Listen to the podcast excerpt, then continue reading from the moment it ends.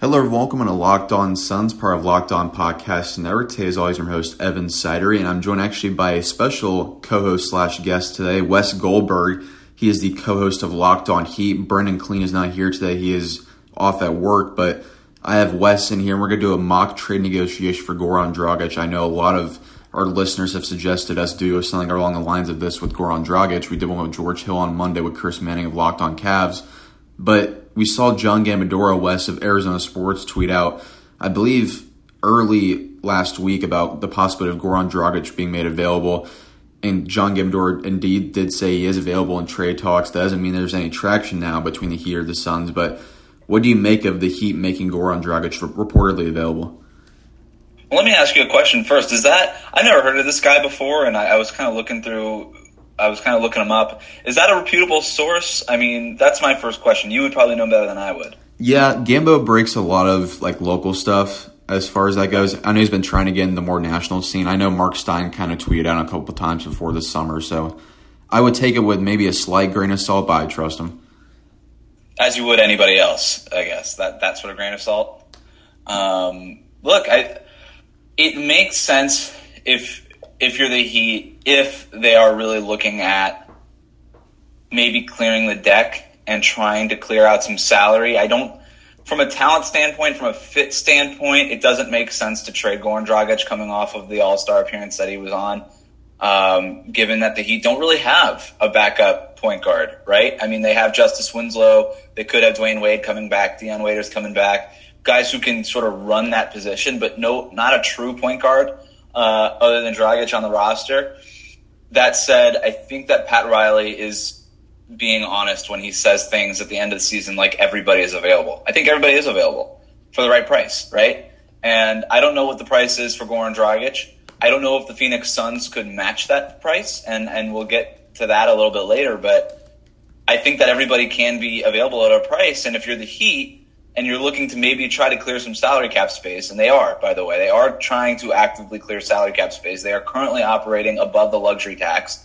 They don't want to be operating above the luxury tax for this team, for basically a team that is a first round and out in the Eastern Conference type of roster.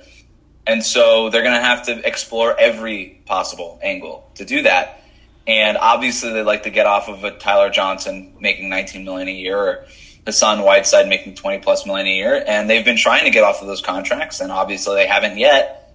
And the third biggest salary on the team behind Whiteside and Tyler Johnson is Goran Dragic. So if you're going to clear a bunch of cap space in one fell swoop, that's the next logical choice, right? Is to trade Dragic. And of anybody on the roster, he probably has the most trade value because he plays a premium position. He's coming off of an All Star appearance. He's kind of one of these guys who can shoot well enough and pass well enough and he's not so bad defensively. I mean, we're not talking about you know Lou Williams or something like that in this case. He's a little bit better defensively. He at least tries really hard on that end, and he's got leadership skills that and, and, doesn't have a personality that's going to dramatically change any locker room. So he's one of these guys who you can sort of just plug and play into any position and into any roster really. And so he does have a lot of trade value, especially when you compare it to the other bigger salaries that Miami has. So yeah, to that's the long answer to your question. The short answer is yes. I do think that they're making them available as they are making anybody on that roster available, but I don't know if they're actively shopping them either. The Heat's roster, I'm looking at the payroll right now, Wes. It's just really interesting how they set it up because I don't know if they were thinking they were win now a couple years ago, but with the way the roster's set up now, with Whiteside, Johnson, Dragic, James Johnson, Dion Waiters, Kelly Olynyk, Josh Richardson, you have all these guys under contract making double digit millions a year what do you make of the current direction of the roster and where it could head? Because, like you mentioned in that in the answer you gave, you, you have so many contracts you have to get off of if you at least want to be attractive enough to even get to max space and also, like I was mentioning there, attract the, the main the main guy as far as the star goes in free agency.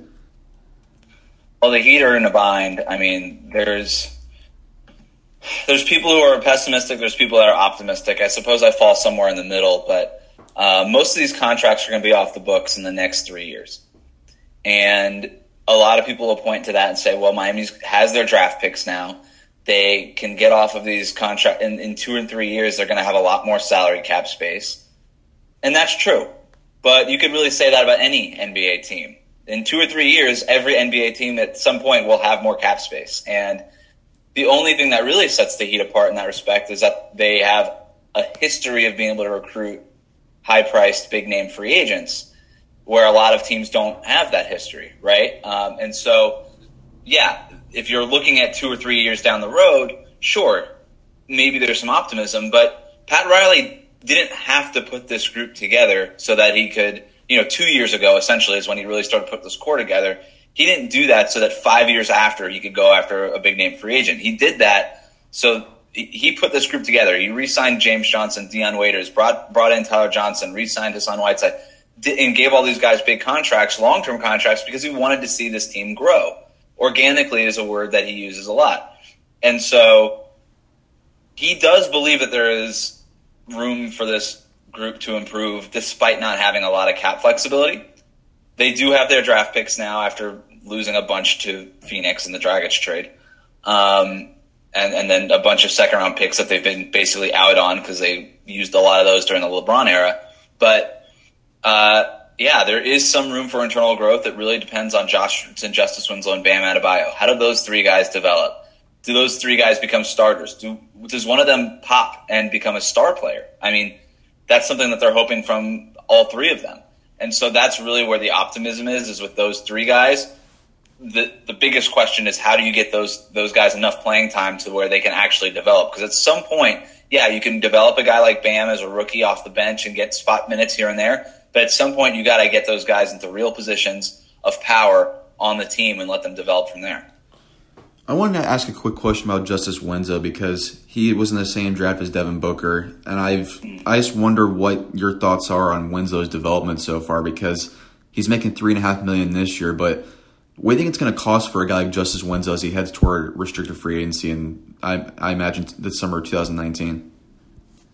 Yeah, I'm not sure what the he's also due for an extension, right? So I think the the number that that is being is being kind of put out there is nine or ten million dollars a year, which sounds about right. That's what Josh Richardson is making basically. Um, and so you look at the extension Richardson signed last summer or last year, last fall, and probably something similar for Justice Winslow his development has been up and down for the first three years. I mean, he missed most of his sophomore year because of uh, of an injury, and last year was kind of up and down. But mostly, it's been for because of what I was just saying. You got to find a way to get those guys into a position of power on the court where they're actually affecting the game and not just playing a spot minutes here and there. And for Winslow, it's been tough because Miami's tried him from everything from small forward to power forward to playing him at center sometimes as a rookie. They played him at point guard a lot down the stretch of last season. They've got to really settle into not only what Justice Winslow's position is, but what his role on the team is. Is he a facilitator? Is he a catch and shoot guy? Is he just a defender who you're trying to hide on offense? What what is it that you want to do with Justice Winslow? And I think they really started to turn a corner in the playoffs last year against the Sixers where he was playing that point forward role, basically playing backup point guard duties when Dragic was off the court. And so offensively, he was sort of like Miami's version of Ben Simmons. Defensively, he's just a lockdown wing defender and, and, a very versatile one at that too. He can he can guard positions one through five quite literally. And so I think that his his best case for his development was made in the playoffs, and he showed a lot more confidence, not only shooting but just his mannerisms. I mean, we you remember when he was stepping on uh, on Joel Embiid's face mask? Yeah, I yeah. love that. I mean, he got a lot of crap for that. Uh, but look, I want to see that anger. I want to see that that edge from him because, quite frankly, we haven't really seen a whole lot of that in his for a couple of years. So I like. It seems like he's playing with a little bit more personality, playing with a little more confidence, and so I'm a lot. I'm that playoff series has me very optimistic going into next season. If he can, if he could build on that and kind of keep keep going with that, I think he's of all these guys, I think he's going to have the biggest improvement next season. Now, a couple more questions here before we go into our mock trade negotiation for Goran Dragic, and I'd be remiss not to ask about Derrick Jones Jr. We call him airplane mode in Phoenix. It looked like in summer league his jumper was a lot better than it ever was in Phoenix, and especially Miami last year. What are your thoughts on his long term development? Because he could be not exactly a Justice Winslow esque guy, but he at least could be like just a tier below him if he hits his development right. Yeah, I got to talk with uh, DJ a little bit during summer league, and then obviously the coaching staff um, over the summer as well. And and first of all, Derrick Jones Jr. is very aware of the fact that if you don't have a jumper, he said, if you don't have a jumper, you don't survive in today's NBA. And as as athletic as he is, as high of a jumper as he is, and as you know, all these things that he does well. It doesn't matter if you can't shoot, and he he understands that. So he spent a lot of time the last couple of years trying to develop that jumper, and it looks good. It looks good on TV. It looks good in person. Uh, it looks smooth. It looks consistent. I think there's obviously still room to grow there, but it looks much better than it had the first couple of years, his first couple of years in the league. Uh, and as far as the coaches are concerned, they are very impressed and, and very optimistic because of that improvement. They're seeing they're seeing consistent results from him. They're happy with the work that he's put in to try to make the roster and try to make the regular season team. Um, and so there is a lot of optimism around him. I don't know how much playing time he'll realistically get. I think he's probably best as a shooting guard in the NBA if that jumper is really what it looks like. Um, that that makes him sort of a long, you know, uh, you know, a long like Andre Roberson, Danny Green type of body, but a guy who can shoot a little bit from the outside, can maybe put the ball down on the floor and, and attack closeouts off the dribble. Um, so I think we're very optimistic about him. He's one of those kind of end of the bench, breaking case of emergency, breaking case of injury type of options. But if Miami's able to sort of clear out some of these guards that they have, he is a you know a logical player to sort of elevate into that group and allow and that he could allow him to develop that way. But I wouldn't be surprised also if he sort of went back and forth between their G League team in Sioux Falls and the regular season roster. Yeah, DJ is so intriguing just because, like you mentioned there, he's so explosive athletically, but his jump shot now it just looks so impressive that he could be a guy that cracks the Heat's rotation. I think late in the season if things break his way, but my last he's, got, he's got really good instincts too defensively. I don't think he gets enough credit for that. He likes to jump passing lanes and do things like that, and that's something the Heat really need uh, as well. And I could imagine if like the best version of Derrick Jones Jr. alongside the best version of Justice Winslow and the best version of Josh Richardson is scary to think about. Yeah, that has the potential to be a very good young back, young really wing rotation there. You have Derrick Jones twenty one, Winslow twenty two, Richardson twenty four, mm-hmm. but wanted to ask one final question here. Let me throw the GM hat on you before we even go into the mock trade negotiation. If you're in Pat Riley's shoes, Wes, do you blow up this core this year? Well, that's kind of that's really priming this conversation that we're about to have, right? Because that's kind of what it all it kind of all falls back on. Uh, I go back and forth between this, honestly, man. I wish I had a hotter take for you, but it's at some point you kind of want to see what this veteran group can do. There is, if, if Pat Riley is right, and more often times than not in his career, he has been right, then there is value in continuity that we haven't seen yet. The Heat were very injured last year, and not only with Dion Waiters, but Hassan Whiteside was playing hurt all season. Um, a bunch of guys missed a lot of games. If they can get this group healthy, I'd like to see what they can do.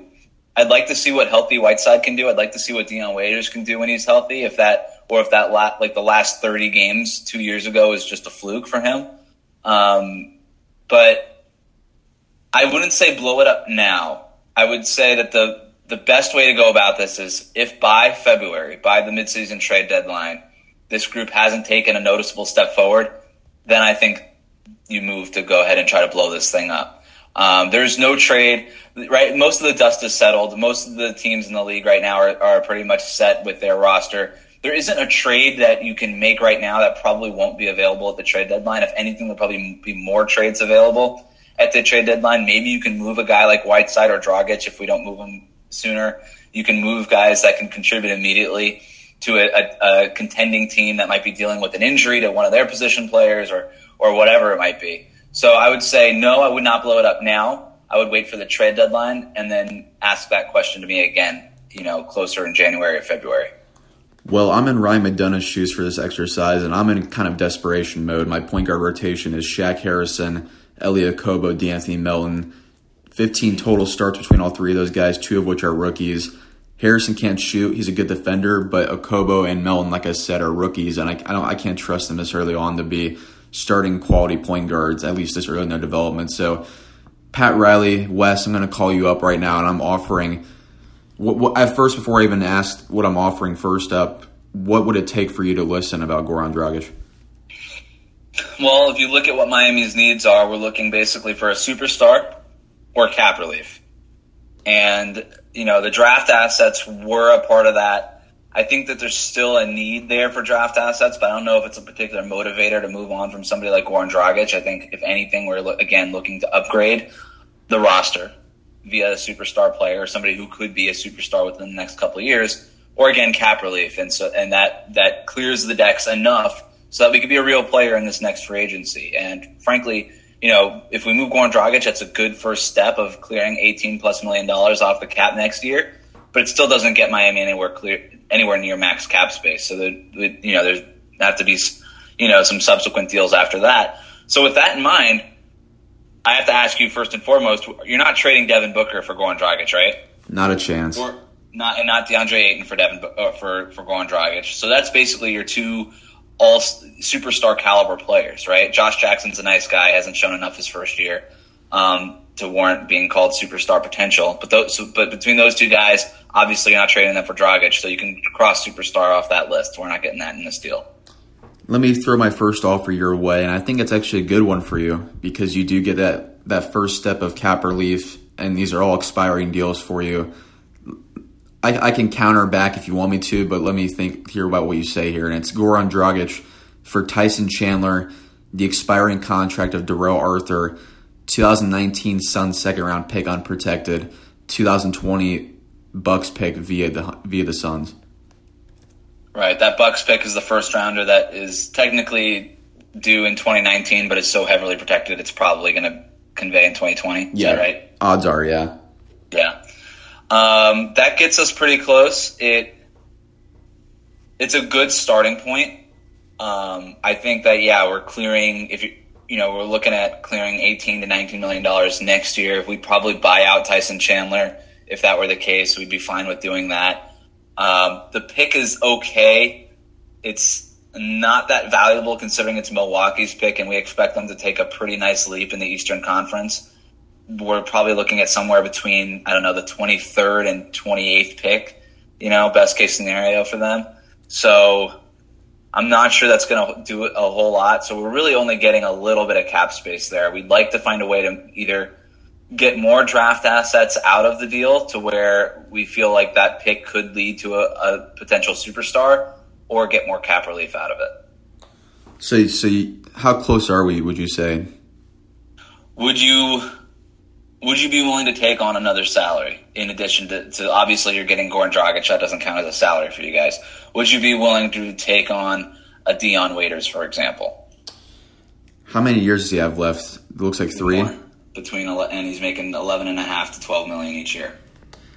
You would have to take on TJ Warren but I would need yeah. to, I would need some draft capital back as well because Warren's a better player than Waiters. What about well, let me ask you this first: Would you prefer, if you had to pick, you, would you prefer having the Dion Waiters at about twelve million a year for the next three years, or Tyler Johnson at nineteen million a year for two years? So after this year, it'll be an expiring next year. Taking off the GM hat here for a second, it, would Dion be content? You think being a six man?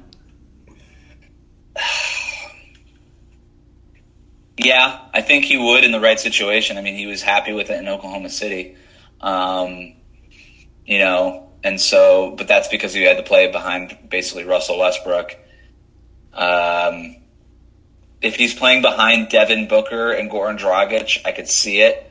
Um, or behind like you know Devin Booker, Goran Dragic, and Josh Jackson, if that's your starting kind of perimeter trio there. It's honestly pretty tough. The biggest thing with Dion is that he's coming off of an ankle injury, uh, and he had surgery on that. He's looking pretty good in the summer, but that would be he would have to you know pass the physical and get back into playing shape, and he might not be ready for the start of the season. Preferably, if I'm being honest, I would not want to take on an additional salary like Johnson or Waiters, just because I, I want to keep that max. The Suns have max cap space availabilities for next summer if they just stretch Ryan Anderson's contract, so I want to keep that available to them. So, what what, what would you counter back? For, you know, I don't want extra salary back. Hmm. If unless it's like a young guy you don't want. Yeah, not really. Because the, the Dion Waiters and the Tyler Johnson contracts are the big ones. James Johnson is another contract, but he's actually he's actually a helpful player, at least for us. But we would be willing to, you know, move on from James Johnson if if it made sense for you guys. I just don't know how he fits with what you guys are trying to do. Um, let's see. Yeah, because the counter I would have would be Dragic and Dion Waiters for Tyson Chandler, T.J. Warren, and a pick. I, I would seriously consider that, but just thinking about what the GM would do, because uh, I, I don't want Dion's contract. That's the thing. So I would say no thanks. I want some draft capital back from you as well. Yeah, draft capital we just really don't have at this point. Um, so where are we right now? We're at Goran Dragic for Tyson Chandler. Darrell Arthur's contract and the the Bucks pick and the Suns second round pick. Arthur making? Seven and a half million, but you can buy him out. Okay. And it was the 2020 pick and what else? The Suns second round pick, which would probably be like top forty, top forty five. In 2019. Yeah. Hmm. Yeah, it's still. Again, the problem I have with that is that we're not getting anything closer to a superstar player. What obviously what I would counter with then is your pick, right? Because we expect that you guys will be picking higher than Milwaukee next year. Could we could protect it, obviously, but we'd like to at least have the chance of it landing in the lottery. Would you do like would you do Dragic for you know the, those expiring deals that make the math work, and then just one of your first round picks protected one through seven, For 2019 or 2020? Either or. Ooh. I would do the Suns 2020 pick, but I want full lottery protections on it. Mm. No, see that's the reason is we need we need to at least get in the lottery or have the chance to get in the lottery because that leads us to one of our two things, right? The cap relief for the superstar, and we're not getting enough cap relief because you're not taking on a Waiters or a Tyler Johnson. So we need to have the potential at least to get to a superstar player. So we could protect it. We could protect it maybe one through. We can lottery protect it this year, and so if you guys make the playoffs, surprisingly in the West, it'll convey, and you guys kind of get out scot free. And then maybe in 2020, it's it's you know top seven protected, and we have that. We still have a chance to land one of the other seven picks in the lottery. What's your thoughts on Elie Okobo and De'Anthony Melton? They're fine. They don't. I don't think, but I don't think any of them are superstars. That seem those guys seem sort of like throw-in trades, sort of like how the Ryan Anderson trade worked out for you guys. Okay, so um, let me think here. The other option is Josh Jackson. No, I'm not. I'm not trading him. Okay. All right. Um, so Ch- we're on Chandler, Darrell Arthur, 2019 Suns second round pick. Um, so you want you'd rather do the Suns pick than the Bucks pick, right? Yeah, basically what we're asking you is take that take your Milwaukee pick for 2020 and your Suns pick for this next year and then just instead in, up combine those two, upgrade it to a Suns first round pick that has the potential to land in the lottery so that we actually have the chance to maybe land, you know, a nice young prospect down the sh- down the road. All right. Since it's a first round pick, I'll take my second round pick for 2019 off the table. So I'll just offer Chandler, Darrell Arthur, 2020 top seven protected Suns first round pick for Goran Dragic. But is it 2019 lottery protected? Because I think that's how we have to trade it. And then a 2020 top seven protected. Ooh. I mean, that's honestly better for you. Yeah, Because I- you I- guys somehow make the playoffs. So either way, it's gonna. You guys aren't making the playoffs this year. No. So 2020 top seven protected is what we're looking at. Yeah, lottery protected now, 2020 top seven. Okay. And then if it somehow falls within the top, if it if it falls within the top 20 and you guys keep it, then in 2021 it conveys to unprotected. That that sounds fine by me. Yeah, that works for me. All right. Then I think we have a deal. Wow. Okay, I like that. so just So now what I'm so now what I'm going to do, right, is I've now got a pick that can very well turn into a lottery pick for us. And so we're going to hope that that pans out and we end up getting a, a nice player out of that. But now I also have the ammo to turn around and shop one of my own picks, right? One of my own Heat picks, which we hope are not is not going to land as high as the Suns pick the next couple years. I can now turn around and use that to shop one of Tyson Chandler or Hassan Whiteside to get a further cap relief. And now I've accomplished both things that I'm looking at: the, the potential for a superstar, even though we're very far from that, um, and and some additional cap relief. So I'm able to trade to get off of Dragic. Dragic's eighteen million dollars for next year, and potentially with the with the first round pick of sweetener, maybe one of Whiteside or Tyler Johnson to another team. That actually makes a lot of sense as far as congruent moves coming up for the Heat. If this actually did happen, you would probably use that pick or one of your own picks packaged together to get off of Johnson or even someone like James Johnson as well. Exactly. So, what would you think if this trade actually did go down, Wes? What would you grade it for both sides here? I would probably grade it a, a B for the, the Heat. Um, again, there is no guarantee of having. I'm kind of going back, and I, I, may have been wiser to insist on an additional second round pick to grease the wheels on a trade down the road for us. Um, I probably should have pushed a little harder for a second rounder, and then uh, and then again, there is no clear path to a superstar or cap relief uh, to land a superstar with.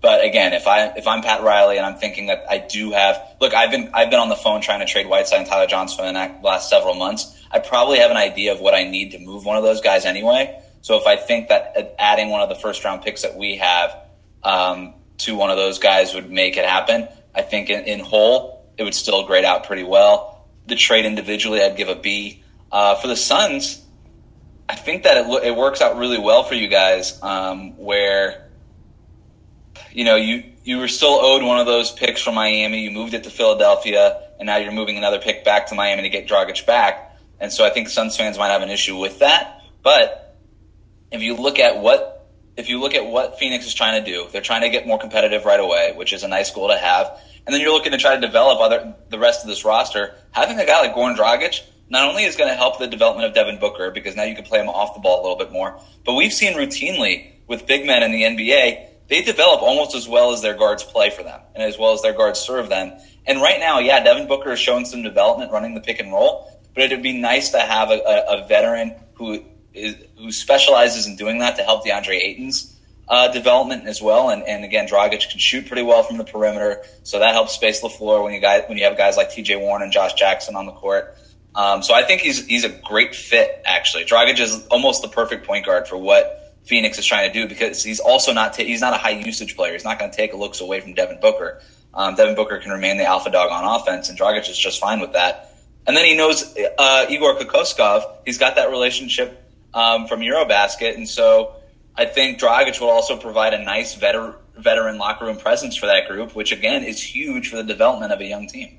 Yeah, especially guys like De'Anthony Melton and Elie Okobo for at least two years. He's a perfect guy to mentor for at least in Igor's offensive scheme, which Dragic flourished in last fall in Eurobasket. So I appreciate coming on today, Wes. I think we'll wrap it up at, that. We're probably getting here close to time. So I appreciate coming on, Wes. And, and if this actually does come to fruition, we'll say we had it first.